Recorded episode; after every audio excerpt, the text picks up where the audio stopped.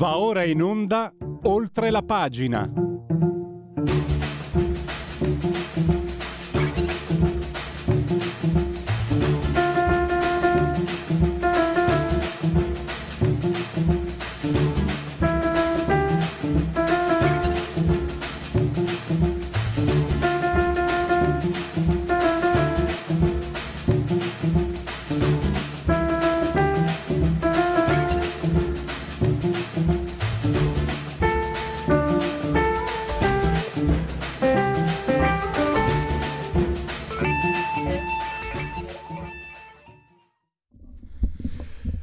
Oltre la pagina di Radio Libertà. Iniziamo subito. Gli rubo eh, la, la, battuta. Eh, palchi pieni, palchi sanremesi pieni, urne vuote per la sinistra italiana, che ha dimostrato anche, e lo ha ben spiegato eh, Corrado Cone, un certo provincialismo, non solo un certo provincialismo. Corrado Cone, saggista, lo possiamo leggere anche oggi su Libero eh, ed è anche sempre molto disponibile, molto cortese nei confronti degli ascoltatori di Radio Libertà e di questo gliene siamo grati. Benvenuto, dottor Occone, grazie per essere ai nostri microfoni.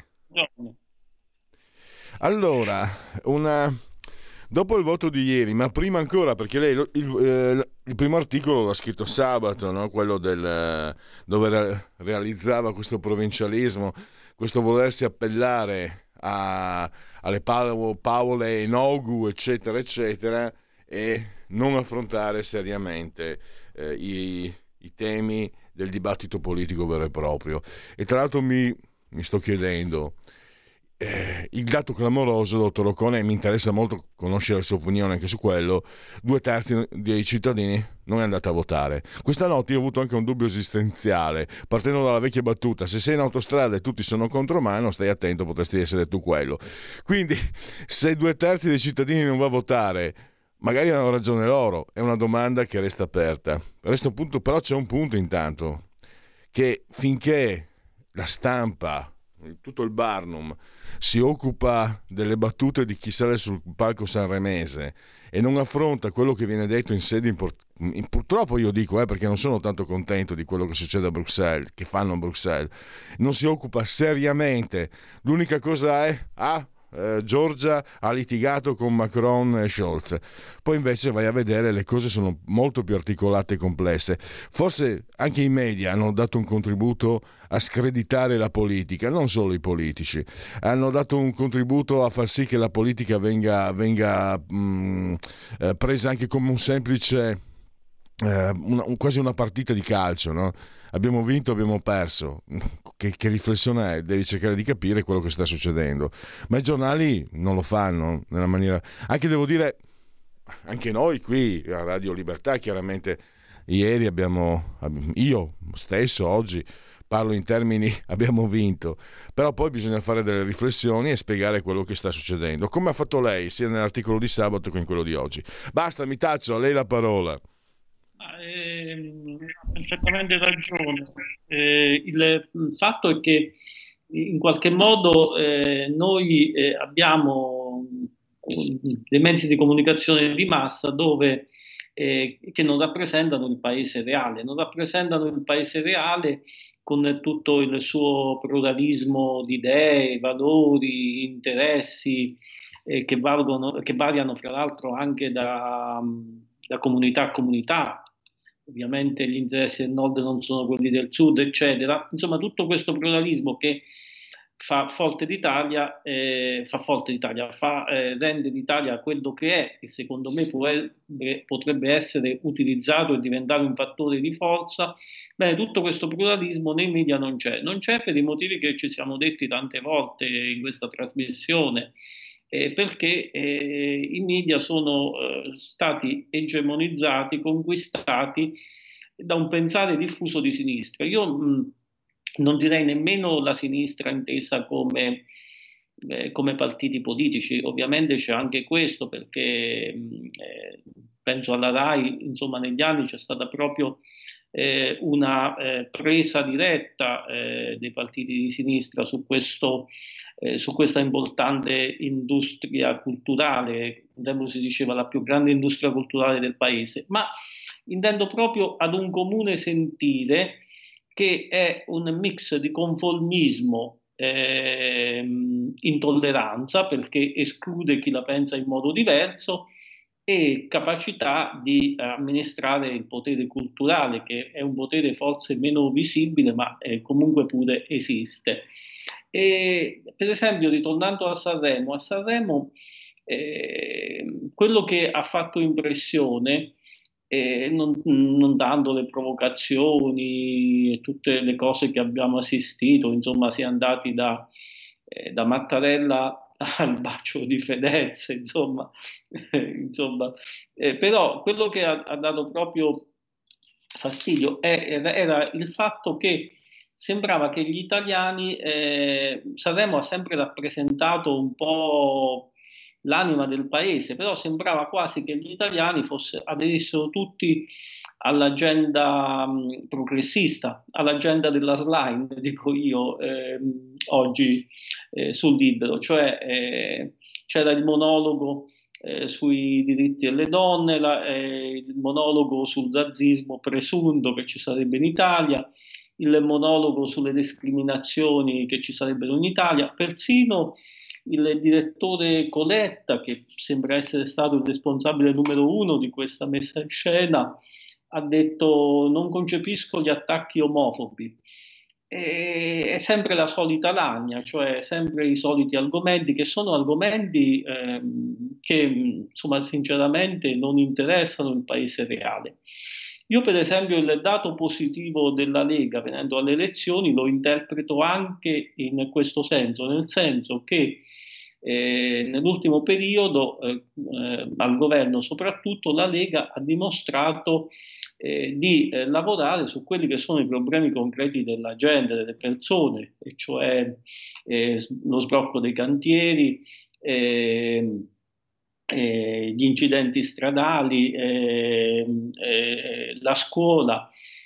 quindi, quindi se, secondo me mh, Sanremo potrà anche avere uno share altissimo, eccetera.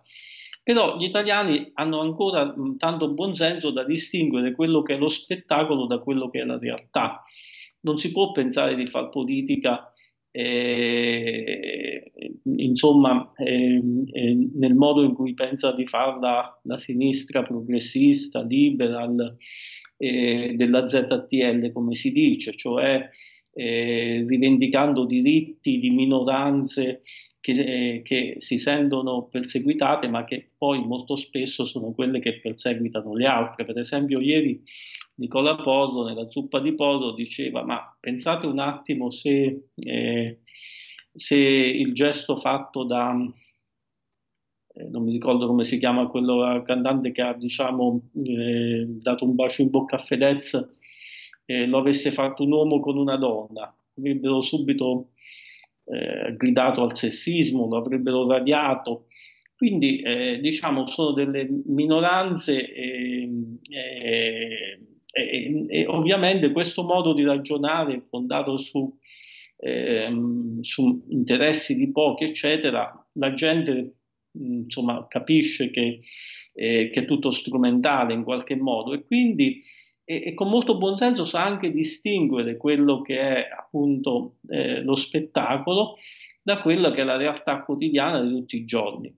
E quindi io, ehm, la, eh, la, vittoria della destra è, stata, è andata oltre ogni aspettativa, tanto che stamattina i giornali, eh, i giornaloni, diciamo così, in difficoltà insistono sul dato dell'astensionismo. Il dato dell'astensionismo sicuramente è un dato vero, ma è un dato eh, che, eh, che, coinvolge le nostre società non da oggi, è un dato di lunga eh, durata e, e, mh, ed è un dato che ehm, fa riflettere, secondo me, più sullo scollamento che si è eh, realizzato eh, tra paese reale e paese che lo deve rappresentare nelle istituzioni e quindi ritorniamo al solito al problema che dicevamo prima, riflette più su questo che su non è un segnale, diciamo, eh, di crisi della democrazia, come abbiamo detto altre volte, mi sembra pure in questa trasmissione, insomma,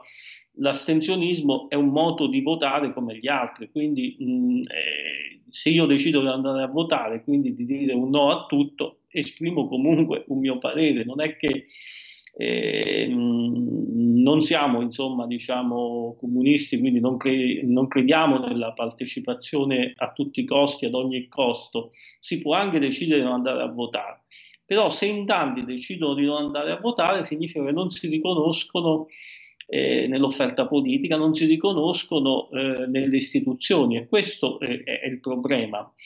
Ed è un problema che si connette proprio a quel fatto che in tutti questi anni le istituzioni sono state sentite lontane perché appunto non, diciamo, la politica è stata sentita lontana perché lontana dagli interessi concreti della gente.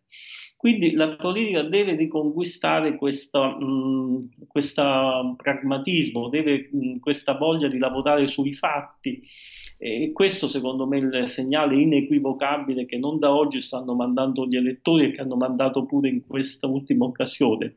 Il caso della Lombardia è, è emblematico da questo punto di vista cioè Fontana per come è stato dipinto da giornali, eh, eh, sinistra, eccetera, eccetera, eh, se, sembrava quasi non avesse chance perché sembrava quasi che avesse eh, diffuso lui la pandemia, sembrava quasi che eh, la Moratti gli avrebbe strappato tutti i voti, eccetera, eccetera. Però ehm, ehm, ehm, insomma, le persone che non, di buon senso, la gente comune che non si è fermata a quello che dicevano i giornali, ha visto eh, questa persona che dedicava eh, giorno e notte, anima e cuore, come si dice a Napoli, a, alla sua missione eh, senza proporsi ideali, diciamo, astratti, ma proprio stando vicino ai problemi della gente, cercando di interpretando e gli ha ridato fiducia.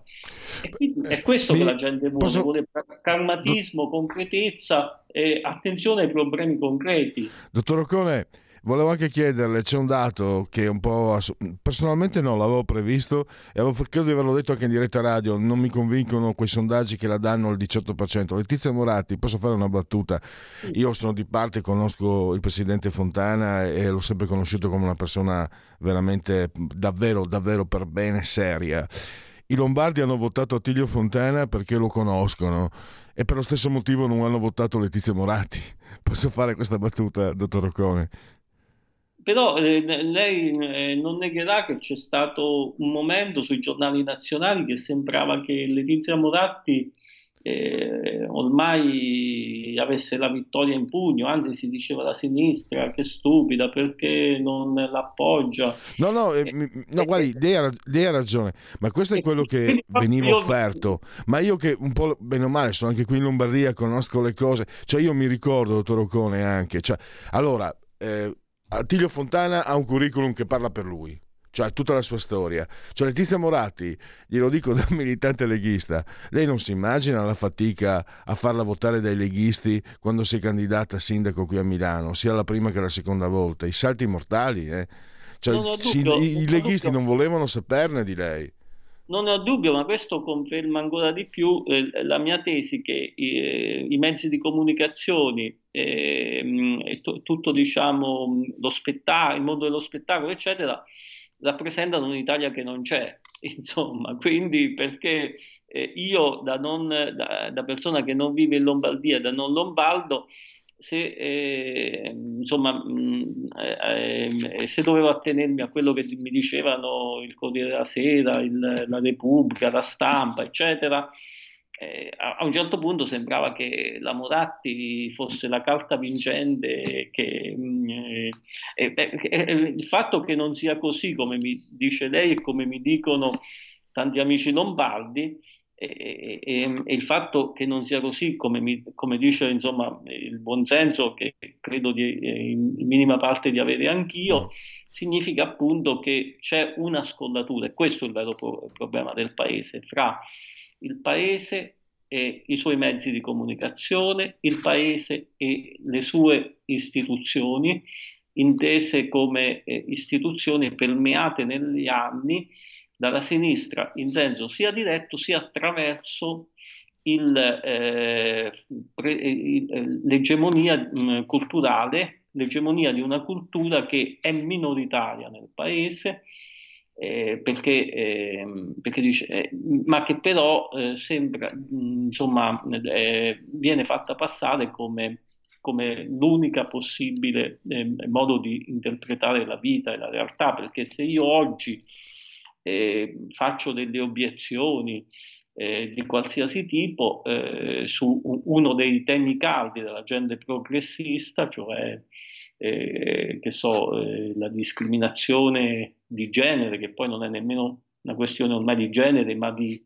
sottogeneti pure, perché eccetera, eccetera. Se solo faccio un'obiezione, dico qualcosa che mh, faccia riflettere, poi ovviamente tutti mh, vogliamo, eh, vogliamo dare libertà a tutti di esprimersi, eccetera, non è quello il problema. Però se io faccio delle obiezioni vengo accusato di essere un retrogrado, un fascista, un sessista e via dicendo. Allora quindi è una cultura profondamente intollerante che, no, che non è la cultura della più parte degli italiani e che però eh, continua a dominare i mezzi di comunicazione, continua a dominare il dibattito pubblico. E io credo che eh, il centrodestra dovrà porsi seriamente questo problema. Non si tratta di eh, di sostituire un'egemonia culturale all'altra, ma si tratta semplicemente di, mh, di essere più pluralisti, di non accettare dei diktat eh, nemmeno culturali, di favorire un vero dibattito fra idee e visione del mondo, dove certamente mh, ci sarà pure la visione liberale del mondo, eh, però eh, appunto questa visione non può sconfessare l'avversario dicendo che è un retrogrado, un fascista, un uomo attaccato al Medioevo, cioè deve avere il coraggio di confrontarsi sui fatti, cioè se io ho delle obiezioni su alcune idee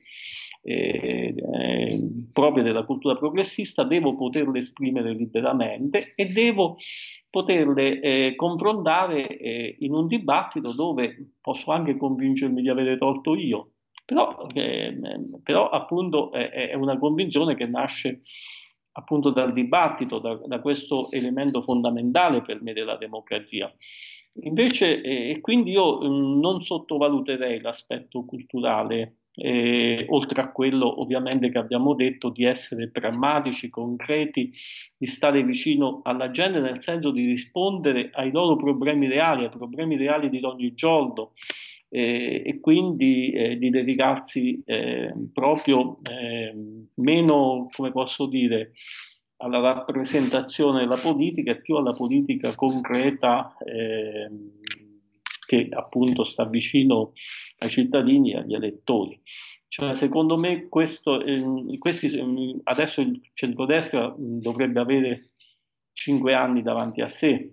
Io, insomma, nel mio piccolo il consiglio che mi sento di dare è di lavorare quotidianamente sul concreto e di lavorare in una prospettiva più, eh, più temporalmente dilatata, ma comunque di lavorare anche eh, sulla, eh, come posso dire, sulla messa in, ehm, ehm, su, su, sull'egemonia culturale e, sul, diciamo, e sul rendere più pluralisti i mezzi di informazione, a cominciare dalla RAI che fra l'altro eh, va avanti grazie al nostro, ai nostri contributi insomma, attraverso il canone, cioè noi gli italiani non possono permettersi di pagare un canone per un servizio pubblico e questo servizio pubblico è, eh, privatizza eh, privatizza diciamo, la visione del mondo e la cultura, eh, nel senso che la affida ad una sola parte eh, politica che non è fra l'altro maggioranza. Esatto. Dottor Ocone, siamo alla fine e colgo l'occasione per ripetere il mio mantra personale. Ma eh, dove sono le tavole della legge piovute eh, sulla terra che dicono che Rai 3 deve essere di sinistra? Non c'è, non c'è, verso, deve essere di sinistra, è solo di sinistra. Io ancora non ho mica capito, si, si vede che sono tardo io. Eh, morale dà proprio fastidio, fra l'altro, detto fra di noi. Dico, sì. questa sport e questa superiorità morale dà veramente fastidio, cioè eh, è il momento di dire basta, ecco. Convengo assolutamente con lei. Eh, io devo chiudere. Intanto la ringrazio davvero. Eh, potete leggere il dottor Ocone eh, su Libero. Eh, grazie ancora e risentirci presto, naturalmente. Presto, grazie, grazie, buongiorno. I film sono sogni che non dimenticherai mai. Che genere di film faremo? Movie Time, la magia del cinema ogni sabato dalle ore 16. Qual è stata la tua parte preferita? Radio Libertà, la tua radio. È impossibile. Solo se pensi che lo sia. Non è meraviglioso? Stai ascoltando Radio Libertà. La tua voce libera, senza filtri né censura. La tua radio.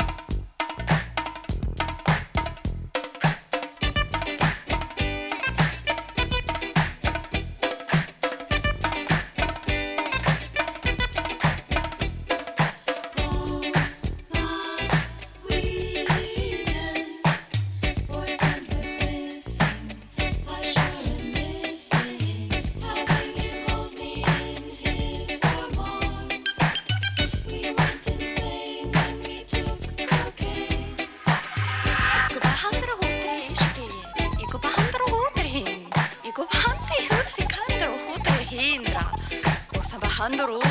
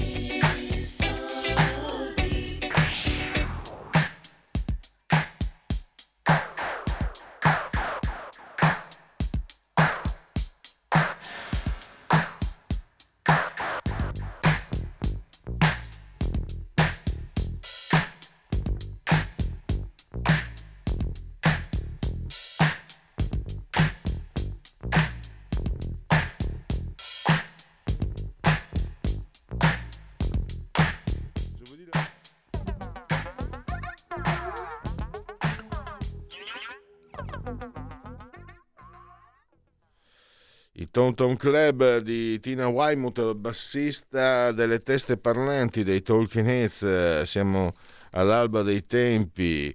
Anche è, eh, questa è un'offerta che proviene direttamente da, dalla mia libreria discografica. Invece proviene, e no, non c'è da ridere Pellegrini, perché la questione della direttiva Fit for uh, 55, 55, è, è problema, crea problemi, crea problemi, non perché lo dice la Lega, non, crea problemi perché nei numeri, se voi lo trovate fino a lunedì in edicola e online. Prend- comprate Italia Oggi 7, c'è un proprio il riepilogo, ci sono anche le stime dell'Enea che dimostrano che rischia di essere catastrofico questo provvedimento se non ci sarà una necessaria, lo dico io, ma lo, dicono i, lo dimostrano i numeri, dilazione dei tempi previsti. 2030 addirittura, cioè dopodomani, eh, perché io sono vecchiotto, 2030, ogni tanto si fa una dimensione completa dello spazio e del tempo. 2030 in realtà è, è dopodomani, quando ero giovane, 2030 non pensavo neanche di, vedere, di, di immaginarmelo. Invece spiega tutto bene Marino Longoni, direttore di Italia Oggi 7, eh, lo abbiamo al telefono e naturalmente lo saluto e lo ringrazio. Benvenuto direttore. Buongiorno a tutti, buona giornata. Naturalmente voglio anche segnalare la, chi anche ha scritto l'articolo Matteo Rizzi, oltre al tuo editoriale, Matteo Rizzi ha fatto un riepilogo che, che fa capire insomma, veramente molto bene, con chiarezza, eh, quello che sta succedendo. E tu ieri hai anche parlato nel tuo articolo, nel tuo editoriale, hai fatto riferimento al super bonus 110%. Tu dici se per um, meno di mezzo milione di edifici il super bonus ha creato veramente un caos, mettendo adesso a repentaglio anche molte, molte aziende, immaginiamoci un provvedimento che credo vada sui 12 milioni, eh, vada a, a, toccare, secondo le stime UE, mi sembra 12 milioni, non vorrei fare confusione di sì, cifre. Le stime, le stime, sono varie, però siamo sopra i 10 milioni di, di abitazioni sicuramente, ma forse anche un bel po' di più. Ecco, allora partiamo da questo, da questo dato, da questa considerazione. E allora il, il mio ragionamento era eh, su questa normativa che stanno approvando in Italia soprattutto è scoppiata una pandemia, però mi stupiscono due cose. La prima, le polemiche politiche che, che, che sono scoppiate sono completamente fuori bersaglio, in particolare c'è chi sostiene sia all'interno della Lega, addirittura Salvini nei giorni scorsi, ma anche in Fratelli d'Italia, che questa sarebbe una patrimoniale. Ma come si fa a dire che è una patrimoniale? Una patrimoniale è un'imposta che il proprietario versa allo Stato e quindi va solo a favore dello Stato. Qui non è un'imposta, è un obbligo di ristrutturare la propria abitazione. Quando l'hai ristrutturata, è vero che per ristrutturarla ci vuole dei soldi, ma quando l'hai ristrutturata è a tuo favore. Hai una casa che ti costa meno da riscaldare e tra l'altro inquina anche meno. Quindi sono due cose completamente diverse. Eh, in questo caso la polemica è fuori bersaglio. Molte altre polemiche sono fuori bersaglio, anche quelle sui centri storici, eccetera, eccetera, perché già la direttiva prevede delle esenzioni, ma poi in realtà le tecnologie ormai consentono, consentirebbero di migliorare l'efficientamento energetico degli edifici anche nei centri storici in diversi modi. Eh, si possono fare delle coibentazioni interne, si possono cambiare i serramenti, si possono mettere delle coibentazioni sul solaio, cioè ci sono diverse, diverse modalità eh, per raggiungere almeno in parte gli obiettivi. Però il vero problema che vedo che non, non viene fuori dalle polemiche politiche è che attuare questa disciplina è assolutamente impossibile, e il perché l'hai già accennato tu. Dunque, secondo i dati eh, ufficiali, ogni anno con il 110, quindi una normativa che ha fatto correre il più possibile eh, sia eh, i proprietari sia i, i, costruttori, gli imprenditori edili che eh, hanno dovuto rincorrere queste, queste cose, insomma si è riusciti a eh, ristrutturare meno di 300.000 eh, abitazioni, unità abitative l'anno, meno di 300.000. Se andiamo a 12 milioni di unità abitative da ristrutturare, siamo a eh, 4 per 3 12 circa 40 volte il numero di abitazioni che si è riusciti a ristrutturare con eh, il 110, tenendo conto che eh, è successo è un problema, ci sono stati problemi giganteschi di approvvigionamento dei materiali, dei servizi, del, eh, de, delle imprese, imprese che hanno fatto di, di tutto e di più, assumevano la, il primo che passava per strada lo mettevano a, a fare lavori anche abbastanza delicati, con il, la conseguenza che sono venuti fuori dei lavori fatti malissimo. Eh, tutto perché un po' per l'ingordigia degli imprenditori, un po' perché chi eh, aveva la possibilità, voleva ristrutturare casa e aveva la possibilità di farlo gratuitamente, certamente non si è fatto scappare l'occasione. Insomma, è, è, successa, uh, è successo un caos che uh, invece di uh, ristrutturare il settore edilizio come sarebbe, come sarebbe potuto succedere con una disciplina un pochino più ordinata che avesse concesso più tempo, eh, invece l'ha destrutturato completamente, tanto che adesso si parla di decine di migliaia di, di società che, che, che, stanno per andare a rotoli e decine di migliaia di proprietari che eh, hanno avviato i lavori e ora non sanno come terminarli perché i crediti di imposta non si riescono più a incassare.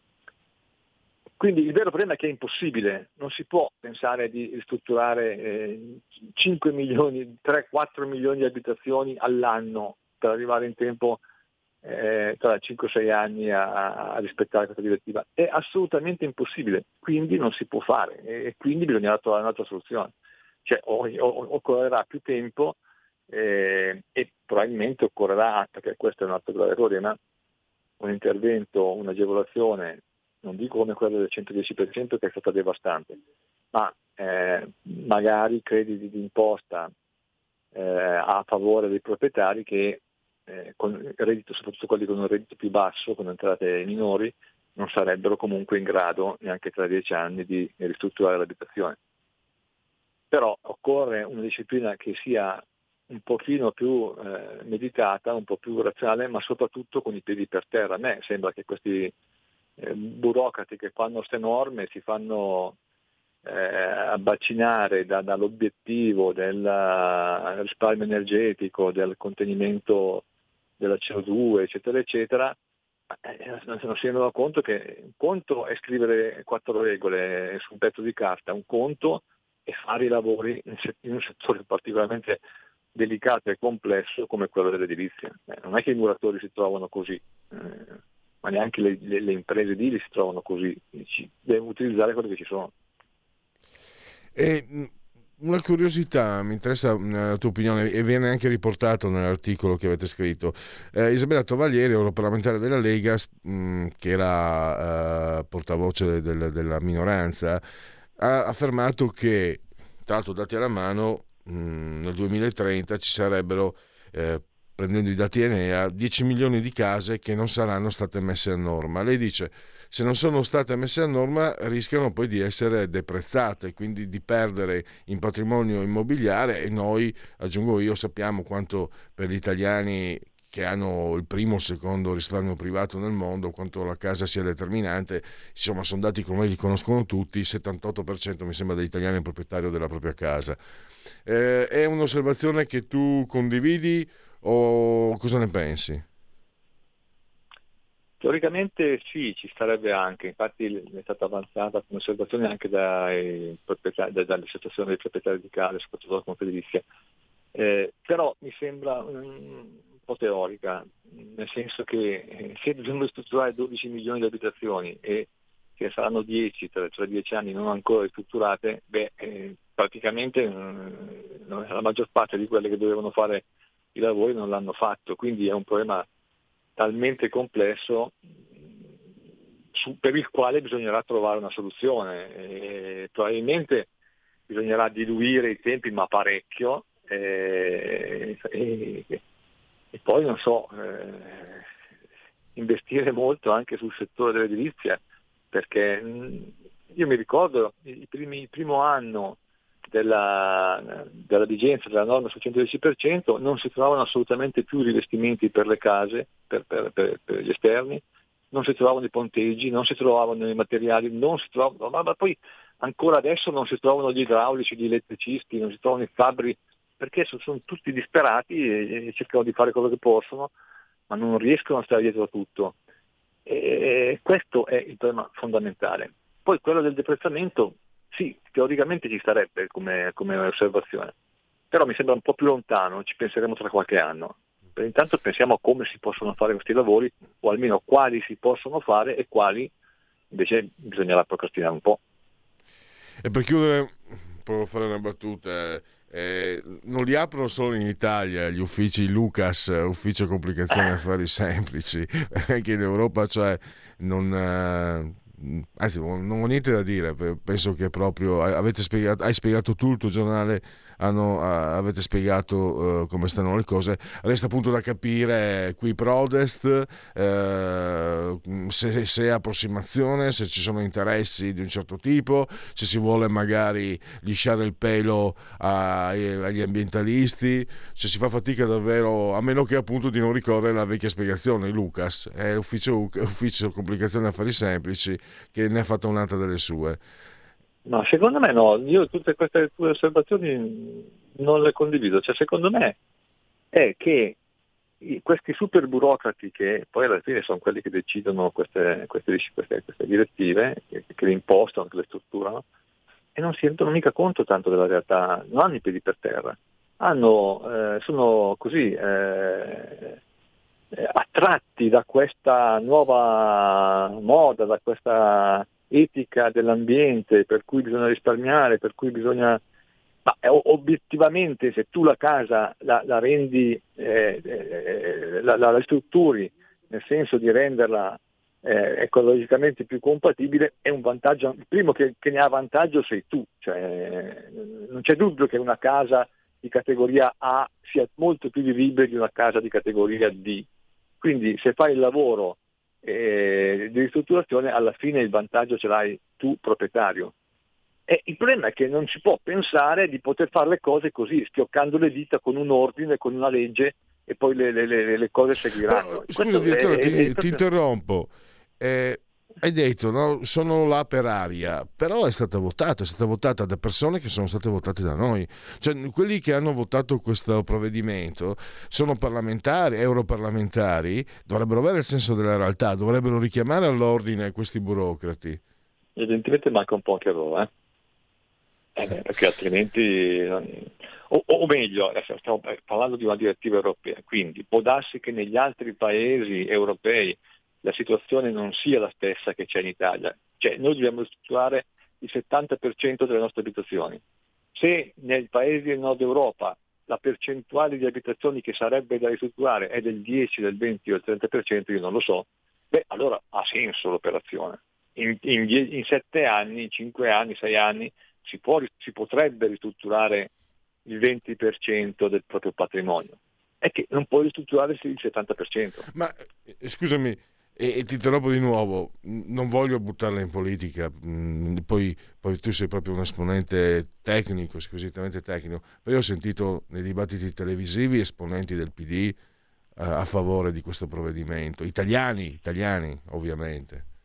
Allora, si vede che anche loro il senso pratico zero e sono più interessati all'aspetto ideologico, l'ambiente, noi siamo ambientalisti, siamo verdi, siamo green, siamo fighi e quindi va bene tutto per, per questo. Eh, il chip diretto eh, seguirà. Vabbè, eh, eh, direi, e allora fammelo dire, io sono di parte, e poi si vede il voto di ieri, anche se c'è stata troppa, troppa sicuramente senteismo, poi si vede come mai le persone che vanno a votare vanno in una certa direzione. Scusami, mi è scappata. Allora, no, no, sono, io... d'accordo, sono, d'accordo, con te, anche secondo me il voto è, uno, è, è, la, è, la, conseguenza di una parte della politica che ha perso il senso della realtà. Perché non è possibile che il, part- il PD, che dovrebbe essere il partito dei lavoratori, è diventato il partito dei diritti civili, dei gay, dei transgender, degli LGBT, e poi come, come vuoi pretendere che poi la gente ti segua? Ma la gente ha altri problemi da pensare che non quelli. E quindi, e quindi il risultato si vede. Perfetto, allora chiudiamo con uh, questa, questa, nota che mi sembra nella sua sintesi spiega bene come stanno le cose. Io ringrazio Marino Longoni, grazie. direttore di Italia Oggi 7, a risentirci a presto, grazie ancora Marino. Ciao ciao. Segui la Lega è una trasmissione realizzata in convenzione con La Lega per Salvini Premier. E lasciano lì il 12 e il 13 febbraio in Lombardia, nel Lazio, vota Lega. E, e c'era un po' di, di, di, eh, di paura, eh? un po' di... soprattutto, poi ve la, te la racconto, eh, il dato del, dell'affluenza. Anzi, sai, non ne parlo adesso, ne parlo, perché, ne parlo dopo con Pietro De Leo, perché questo anche che personalmente mi ha colpito.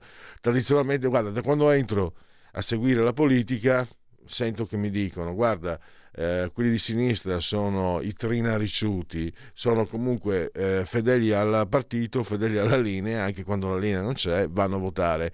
I nostri invece seguono più l'onda, l'umore, eccetera. Pertanto bassa affluenza vuol dire più voti a sinistra. Però, però poi ne parliamo con De Leo, mi ricordo l'osservazione del professor Paolo Natale, che magari il tuo vecchio professore, dottor Federico Borsari, che sei assiso sul di comando di energia tecnica, che proprio l'ultima volta eh, che ci siamo sentiti spiegava come eh, si sia arrivati a sinistra a quasi un punto, non dico di non ritorno, questa è una conclusione mia, quello che diceva lui è che eh, non ci credevano neanche gli elettori di sinistra quindi ecco che aggregando queste considerazioni si spiega come mai sono andati a votare pochissimi, ma alla fine c'è stata una, una grande, insomma, francamente anche si pensava al tricolore, alla fine eh, Lega e con la, posso, conosco personalmente il presidente Fontana, non penso che mi, che mi, dia sulla voce se dico che il suo, io ero arrivato al 6% che ha preso, qualcosa in più il suo bellissimo è un successo strepitoso, triplica quello che aveva fatto, raddoppia, triplica quello di l'esito di cinque anni fa, però sicuramente eh, so, li posso considerare voti leghisti, penso che Tiglio Montana non mi, non mi faccia causa. E quindi uh, la Lega pareggia, pareggia Fratelli d'Italia, questo probabilmente anche evita mal di pancia, evita problemi, tutto sommato credo sia meglio anche per Fratelli d'Italia perché eh, avere diciamo un certo tipo di coesione nella, nell'alleanza ti permette di scavalcare. Una Lega scontenta, un alleato scontento, lasciamo stare la Lega, un alleato scontento non, non, è, meglio, è, meglio averlo, è, meglio, averlo, contento. A me mio papà mi insegnava così. Allora, perché sto dicendo queste cose? Chi sono io? Allora, no, mi sono scappate, ma avevamo paura, eh? Avevamo paura. Posso dire che avevamo paura. Allora, io parlo per me e per diciamo, i, miei, i miei riferimenti. Anche se io venerdì ho detto, ho il testimone, ho detto tranquillo, vedrai che prendiamo il 16%. Eh, eh, eh. Questa persona l'ho tranquillizzata perché venerdì 23 settembre 2022 lui era convinto 10-12%, ho detto rassegnati, prendiamo il 7%. Quindi adesso vuole che gli dia i numeri per andargli a, a, a scommettere per le prossime elezioni. Campagna tesseramento 2023, iscriviti anche tu nelle piazze in rete, sono sul sito legaonline.it, scritto legaonline.it, segui la Lega prima che la Lega segua te alla Marciana o seguisca te alla Pellegrina, ma anche secondo la corretta sintassi. Eh sì. Molte cose si possono fare, iscrivetevi se lo volete, è molto facile, molto semplice, lo si può fare versando 10 euro, lo si può fare anche tramite PayPal, PayPal, PayPal, senza nemmeno che sia la necessità di eh, essere iscritti a PayPal, PayPal, PayPal poi il codice fiscale e gli altri dati richiesti e quindi vi verrà recapitata la magione per via postale e se c'è di mezzo poste italiane, gesti apotropaici a profusione per tutti e per tutte, la tessera Lega Salvini Premier.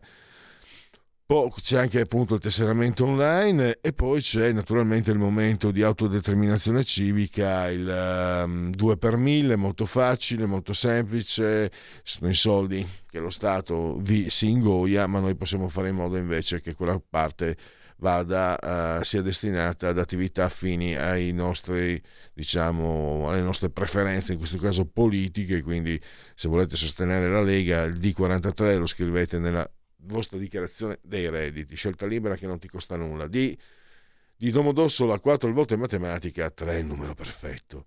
Le apparizioni radio-televisive degli esponenti della Lega, vediamo un po'. Eh, quest, no, e qui sono tutti il 14, tutti il 14, tutti, tutti hanno parlato oggi. Oggi pomeriggio alle 15.30 eh, Stefano Candiani, parlamentare Stefano Candiani, oggi è un altro giorno, Rai 1 e poi mi sembra che eh, eh, per Segui la Lega Sassufì.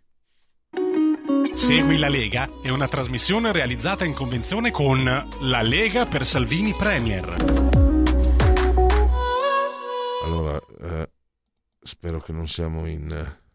benissimo. Non siamo in... ecco, adesso siamo in condivisione.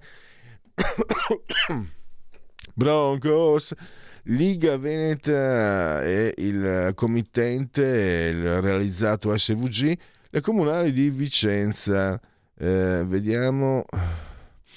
Allora, voto Francesco Rucco, eh, sostenuto da Lega, Fratelli d'Italia, Forza Italia, UDC, Coraggio Italia, altre liste civiche, 57.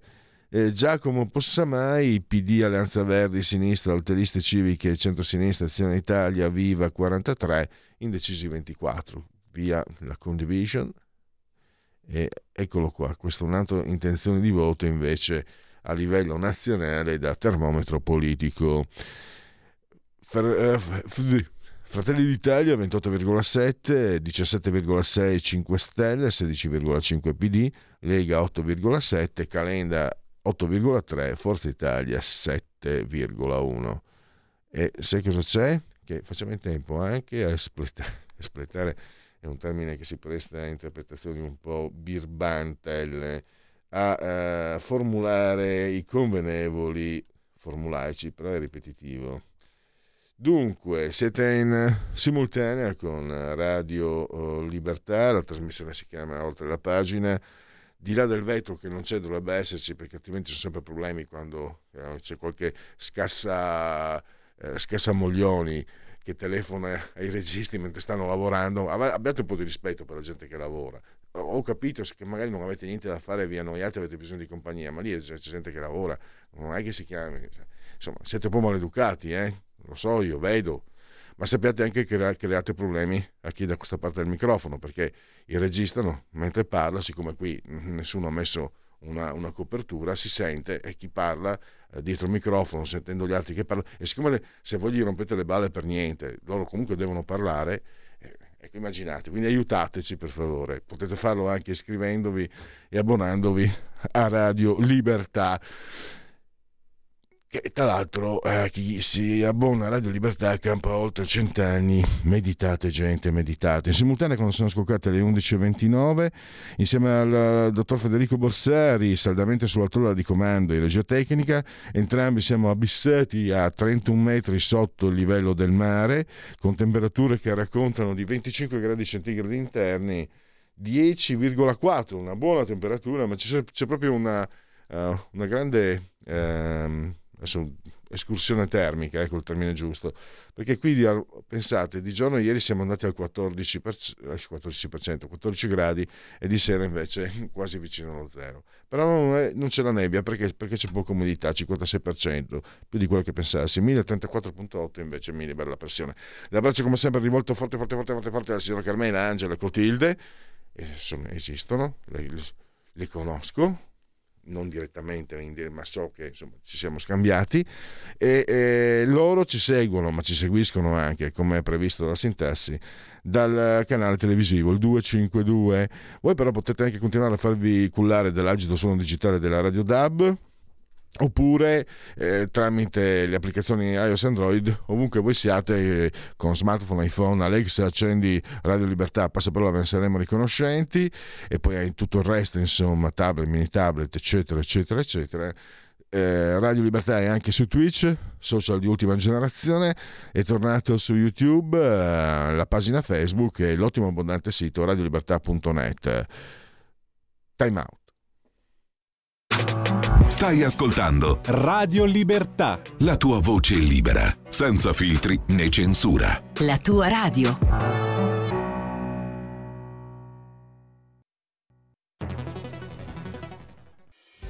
Quotidiano di Sicilia, il quotidiano d'Italia, l'informazione che ribalta i luoghi comuni, una vera visione dei fatti, l'Italia vista da sud.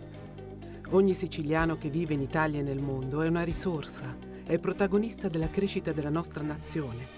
Dai forza alla crescita della nostra isola, abbonandoti al QDS digitale più archivio a soli 99 euro annui. Quotidiano di Sicilia, il quotidiano d'Italia, una scelta di valore.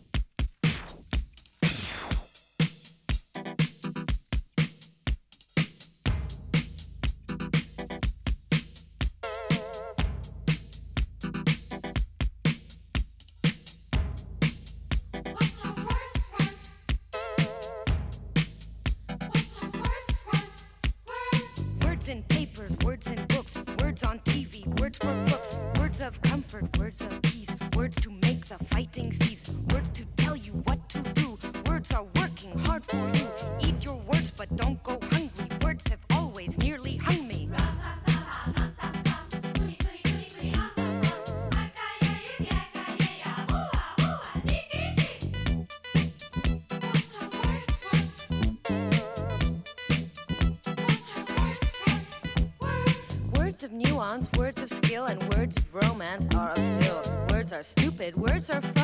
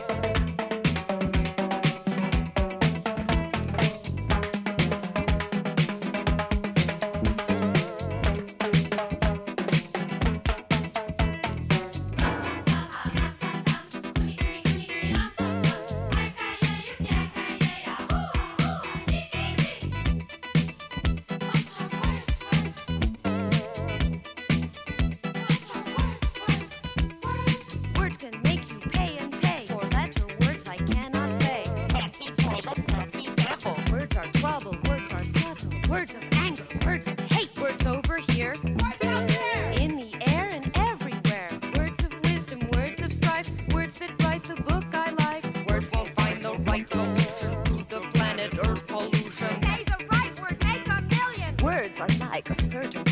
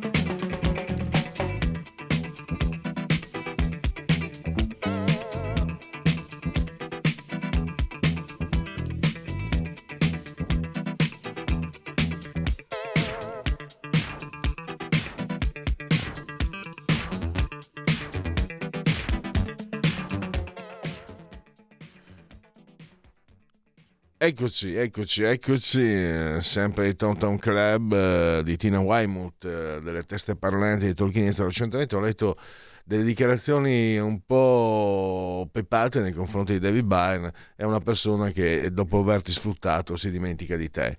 Peccato, perché era un grandissimo sod- sodalizio quello di Tolkienese. Ma eh, a dire la, vero, a dire la verità, da tanti anni non, non suonano, non producono dischi, sono ognuno per conto proprio. Torniamo su queste elezioni e lo facciamo con chi le segue periodicamente. Potete leggere eh, i suoi articoli sia sulle pagine di Libero che sulle pagine del Tempo. Sto parlando di Pietro De Leo. Pietro, bentornato e grazie per essere qui ai nostri microfoni. Grazie, grazie a voi sempre. Buongiorno.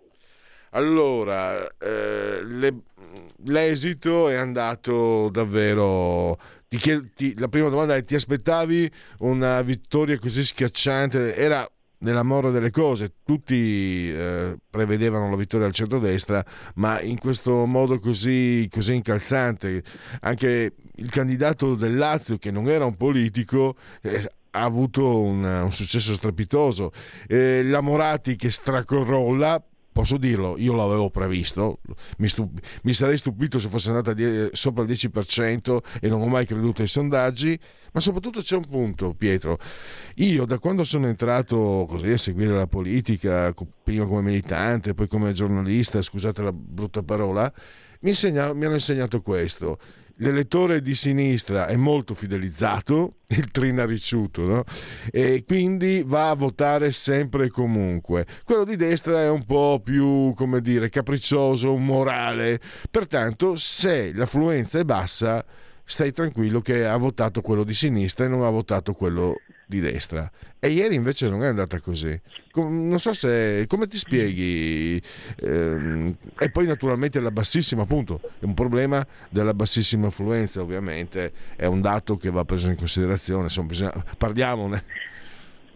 Ma guarda, eh, il dato della, dell'affluenza così basso a me preoccupa molto perché eh, qui eh, se noi consideriamo, va bene che stavolta non c'era l'abbinamento politiche regionali, cosa che invece per la Lombardia e il Lazio c'era stato sia nel 2018 che nel 2013. Però se noi andiamo ad analizzare tutti i trend elettorali eh, dell'affluenza eh, di tutti gli ultimi anni, a tutti i livelli, dalle politiche alle comunali, comunali di piccole e grandi città, regionali, vediamo eh, che c'è il segno meno.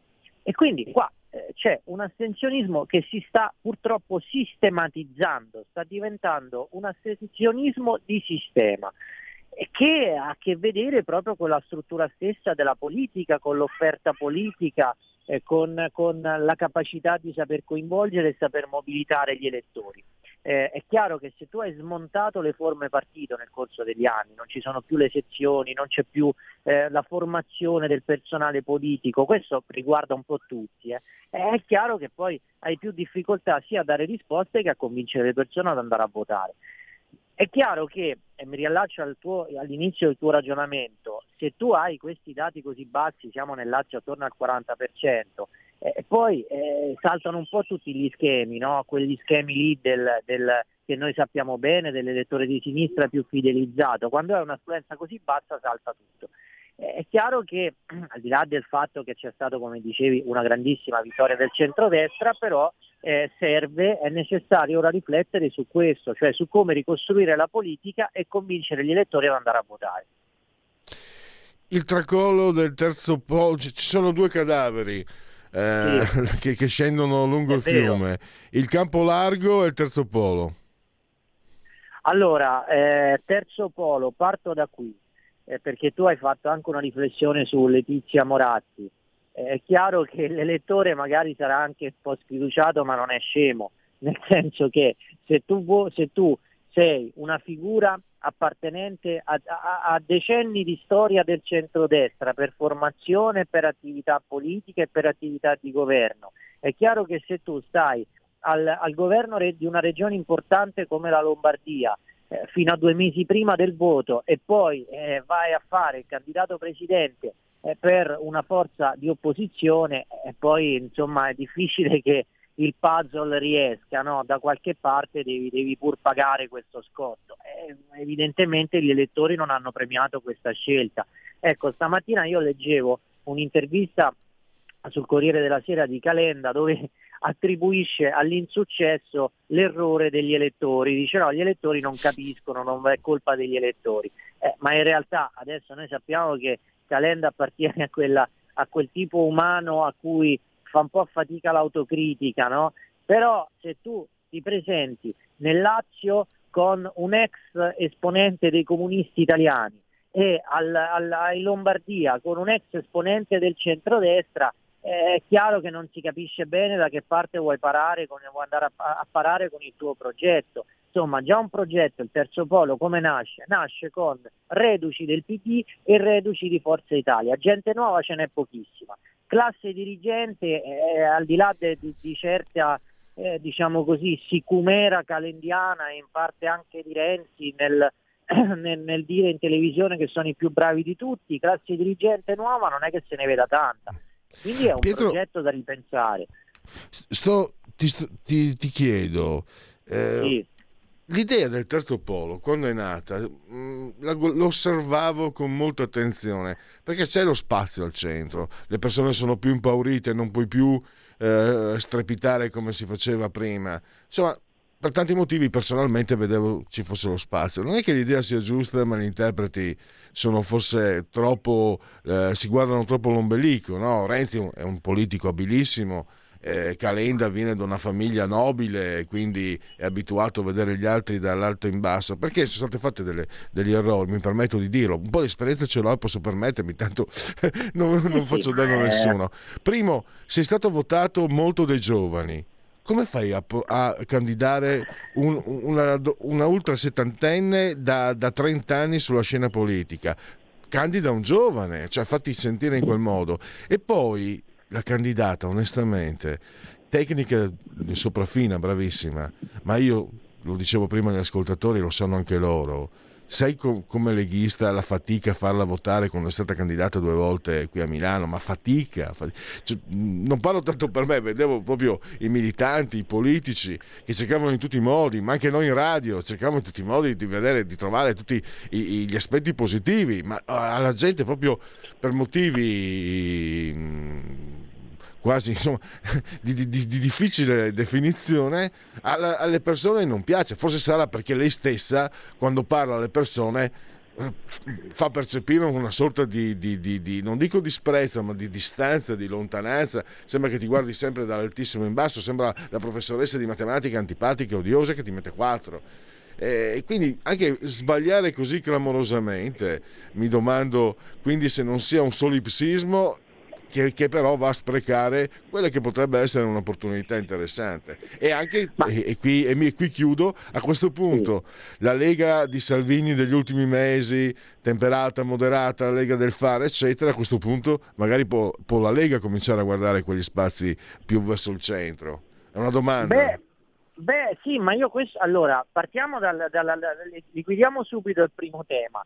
Eh, è chiaro che se tu. Allora, qual è stata la, la, la genesi della candidatura della Moratti è stata una genesi molto tattica, no? nel tentativo di eh, spaccare Forza Italia, sottrarre consenso a Forza Italia e sottrarre anche consenso alla Lega. Ricordiamo tutti no, quello che era successo con una quota che sembrava della Lega volersi avvicinare alla Moratti e poi non è successo. Ma tu puoi costruire un, un, un progetto politico nuovo quando sei all'inizio in una regione così importante come la Lombardia fondandoti su un mero dato tattico? Io direi proprio di no. Secondo punto, sì, è vero e, e, e stai parlando, noi abbiamo fatto grazie alla vostra disponibilità tantissime dirette e tu sai bene quanto io crederei nel progetto di un Salvini Lega che guardi al centro, ci credo tantissimo e, e, e noi ne abbiamo parlato sin dai tempi del governo Draghi e questo sentiero eh, che Salvini e tutti gli altri molto, hanno intrapreso, molto governativo, molto fondato sul fare, cercando di sottrarsi alle polemiche da ring di box quotidiano. Sta pagando perché noi vogliamo dire una cosa, tu hai elencato tre, tre, tre cadaveri campo largo, due cadaveri, campo largo e, c- e centro, terzo polo. Io ne aggiungerei un altro, tutti quelli che fino a ieri dicevano ah, ma tanto eh, la Lega farà un frontale, si disintegrerà, la leadership di Salvini è finita e invece oggi abbiamo visto che non è così e c'è uno spazio, dopo mesi di trend negativo, c'è un'emorragia che evidentemente si è fermata e c'è anche una prospettiva, parola luminosa, e questa prospettiva va seguita proprio in, nel solco di quella ricostruzione della politica di cui, di cui c'è bisogno, quindi una Lega più moderata, che guardi a quello che era l'elettorato di Forza Italia che magari oggi non vota più o vota malvolentieri, eh, molto fondata sulle cose, fondata sui temi dei suoi ministri, a partire dallo stesso Salvini, poi i temi economici, eh, Salvini con le infrastrutture, l'accelerazione dei cantieri, poi i temi economici, poi i temi della scuola, poi i temi del, della disabilità. C'è un grande ventaglio di cose da affrontare in maniera eh, proprio con senso di prospettiva, con una, una nuova eh, chiave culturale e un nuovo tipo di coinvolgimento. Eh, secondo me questo potrebbe essere l'inizio di, un, di, un, di una fase nuova. Eh, Pietro, c'è l'opportunità, secondo me, per riportare i cittadini al voto, mostrandosi veramente seri. E la serietà in questo caso ha un nome, autonomia. Quando hai due regioni come Lazio e Lombardia, con presidenti dello stesso segno politico, anche se tutto sommato Fratelli d'Italia l'ha votata l'autonomia in Consiglio dei Ministri, cioè l'idea di un confronto, ma che accetti anche però le critiche, ci sono alcuni aspetti di questa riforma che potrebbero aprire le porte al regionalismo, agli sprechi del regionalismo, quindi far diventare le regioni mangiatoie eh, ancora più magari di quanto non siano. Ce ne sono altri che invece aprono prospettive davvero vicine alla sussidiarietà e quindi cioè all'autogoverno, nel senso il cittadino che è veramente vicino, no? la, la prospettiva orizzontale, la sussidiarietà orizzontale, eccetera. Eh, cosa ne pensi? Eh, può succedere? Eh, tu immagino conoscendoti, tu immagino dica deve succedere. Quante possibilità ci sono che succeda veramente? Ma che succeda cosa? Che si creino dei... dei presupposti dei- per, per, cioè, un tandem eh, Lazio, Lazio e Lombardia credo possano Sì. avere un peso anche eh, presso la conferenza delle regioni, presso lo stesso governo. Sì, sì, sì, beh, ma, ma sicuramente queste sono due regioni, pa- considerando che nella conferenza Stato-Regioni insomma, eh, il centrodestra è maggio- già maggioritario, eh, guidato da, da- da- da Federica della Lega, quindi eh, insomma ci sono tutti i presupposti, però senza dubbio la giunta del Lazio, che è stato governato per dieci anni dal centro-sinistra, è sicuramente un presupposto virtuoso. Poi per quanto riguarda l'autonomia, certo ci sono dei rischi, è chiaro, è una riforma molto molto complicata, una riforma che bisognerà stare attenti ad approvare nella maniera giusta, però io direi che il modo in cui è stata impostata, con la sua gradualità, con il coinvolgimento di tutti i livelli territoriali nella, nella definizione dei famosi LEP che il, la- il cittadino comune del bar magari fa fatica a inquadrarli, ma sono i livelli essenziali di prestazione che sono la chiave di tutto, di tutta questa riforma regione per regione, sicuramente è un presupposto positivo. Ora certo, anche lì eh, la politica è sempre sintesi, è sempre equilibrio e bisognerà che il governo faccia tutti i passi senza forzare e nella lucidità e nel- e nella gradualità necessaria. Però da che la sinistra diceva che eh, sarebbe stata una riforma di una secessione mascherata, la secessione dei ricchi eh, e l'Italia a due velocità, mi pare si vada in realtà nella, nella direzione esattamente opposta. Una domanda adesso, eh, confidenziale. Mm, Siamo due persone che fanno lo stesso mestiere. Tu per fortuna tu a scrivere, vorrei tanto io scrivere, non, par- non chiacchierare dietro un microfono, ma facciamo lo stesso mestiere. Pietro, e abbiamo molte prospettive comuni, insomma, e non è passato tanto tempo, è passato un anno e mezzo. Eravamo a registrare un fallimento colossale del centrodestra, Milano, Torino, Roma, tante città che avevano avuto per un sacco di tempo il segno leghista, passate al centro-sinistra, clamoroso. E come, come, come come do- dobbiamo leggere questa, questa, realtà che si rovescia nel giro de- veramente di pochissimo tempo? Tu te lo ricordi, ne abbiamo parlato, no? no? Cioè, nei, no? nostri, eh, nei, nostri, incontri, nelle nostre, in, nelle, tue, nelle nostre interviste. E, e, sinceramente io non avrei mai pensato di vedere un rovesciamento di questo tipo in così, in così poco tempo. Ma l'elettore eh, dipende dall'elettore, dipende dai partiti, dipende da una percezione diversa, dipende dal fatto che usciamo da momenti storici clamorosi dal covid eh, al conflitto, alla crisi energetica eccetera eccetera eccetera. Cosa ne pensi? Guarda secondo me dipende da parecchie cose. Allora eh, adesso noi abbiamo una coalizione che sta tutta dalla stessa parte mentre prima fino all'anno scorso avevamo Lega e Forza Italia nel governo Draghi e invece Fratelli d'Italia all'opposizione. Abbiamo una, una sinistra completamente devastata un PD in cortocircuito, che poi il PD in parte ha tenuto, però insomma un, è, è, in pieno cortocircuito congressuale, con un dibattito congressuale bruttissimo, eh, questo terzo polo che guarda al proprio ombelico, il Movimento 5 Stelle che come sappiamo ha problemi sul territorio da sempre. E quindi eh, tutta questa, questa è, è, la, è la questione di contesto. E poi c'è una questione di merito, cioè i primi tre mesi del governo, no? che sicuramente hanno influito. Eh, ricordiamo la cattiva stampa alla vigilia del 25 aprile, non mangeranno il panettone, cominceranno a litigare il giorno dopo, eh, non, non saranno in grado di affrontare l'autunno caldo. Oggi siamo a febbraio, insomma la situazione del paese è quella che è, ci sono problemi evidenti, c'è un'agenda internazionale complicatissima, ma il governo è stato in grado di affrontare prima, questo primo mini giro di boa nei 100 giorni, che era un giro di boa difficilissimo, nel migliore dei modi, con delle differenze, perché è giusto che ci siano, ma senza andare eh, nelle liti interne, nel, nei ring di box interni. Eh, c'è fortunatamente la, la, consapevolezza da parte di tutti che eh, bisogna dosare le uscite, e spesso sì, sono stati compiuti degli errori, ma potevano, ma, ma rispetto al passato mi pare che c'è un equilibrio comunicativo molto molto evidente e, e c'è proprio questa concentrazione sul fare, sul fare le cose.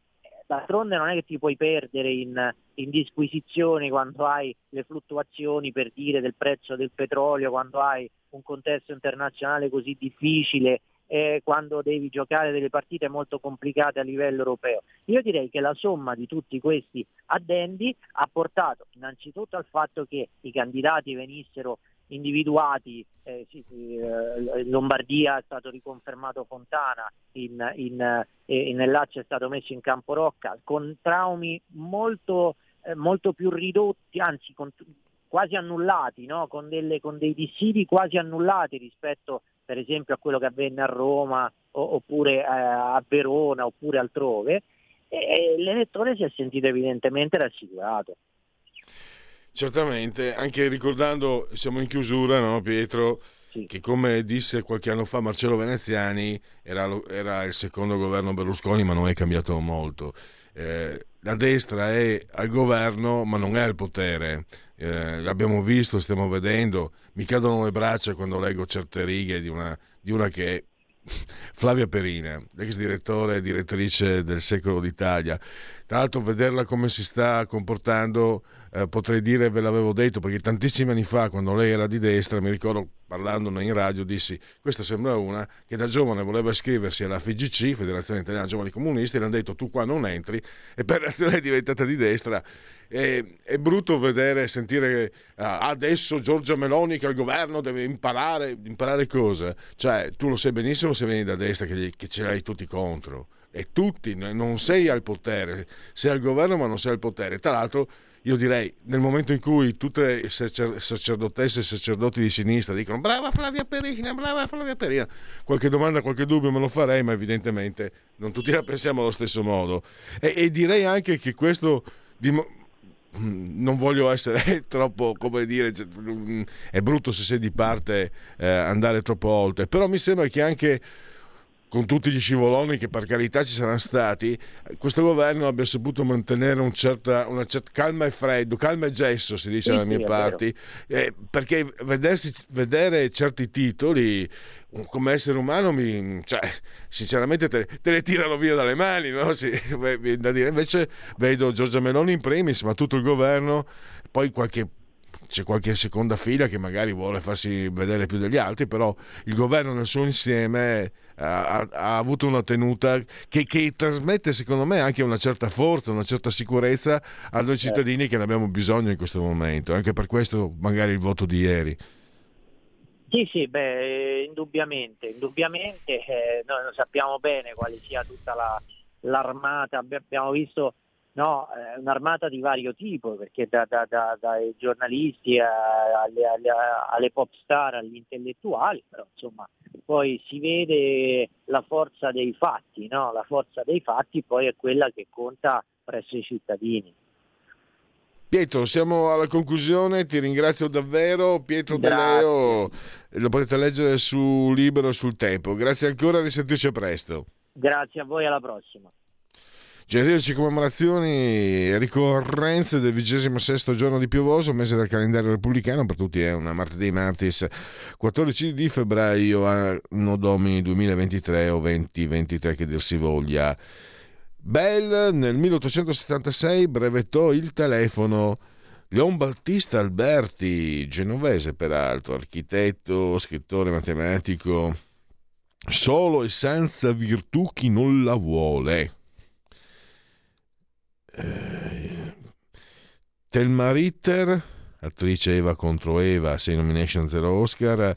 Ah, la meravigliosa Enza Sampo, Enzina, eh, che è stata lei, è morosa di Umberto Eco, pensate a una storia della TV. Fuga di mezzanotte, Angel Heart, Ascensore per l'inferno, Mississippi Burning, Alan Parker, l'attrice Tina Omon, scomparsa da alcuni anni.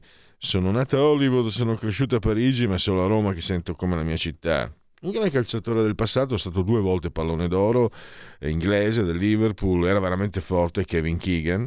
Poi il direttore del Gazzettino, è stato anche il dipendente, auguri a Luigi Baccialli. E poi Battistuta, il comico Stefano Masciarelli.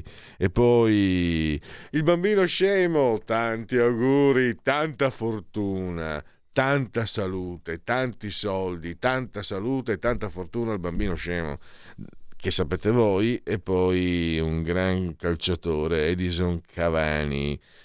Vorrei lasciare il calcio prima che il calcio lasci me, ha detto. Tra l'altro, Edison Cavani assomiglia a Pasolini, quindi è etrusco, sono andato a controllare, Pasolini è bolognese, non Furlan, eh, mi raccomando, la mamma, ma Pasolini è di Bologna e il papà di Edison Cavani originario di Modena, quindi terre felsine che erano appunto gli Etruschi, eh, con lineamenti riconoscibili.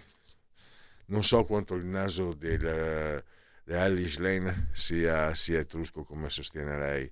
Di sicuro il naso non, non importa, è tutto il resto che non funziona a qualsiasi livello. Eh, mi è scappata. Grazie a Federico Torborsari, assiso svolto di comando regia tecnica. Grazie a Todos per aver seguito anche oggi Radio Libertà. Buon proseguimento a tutti e ciao.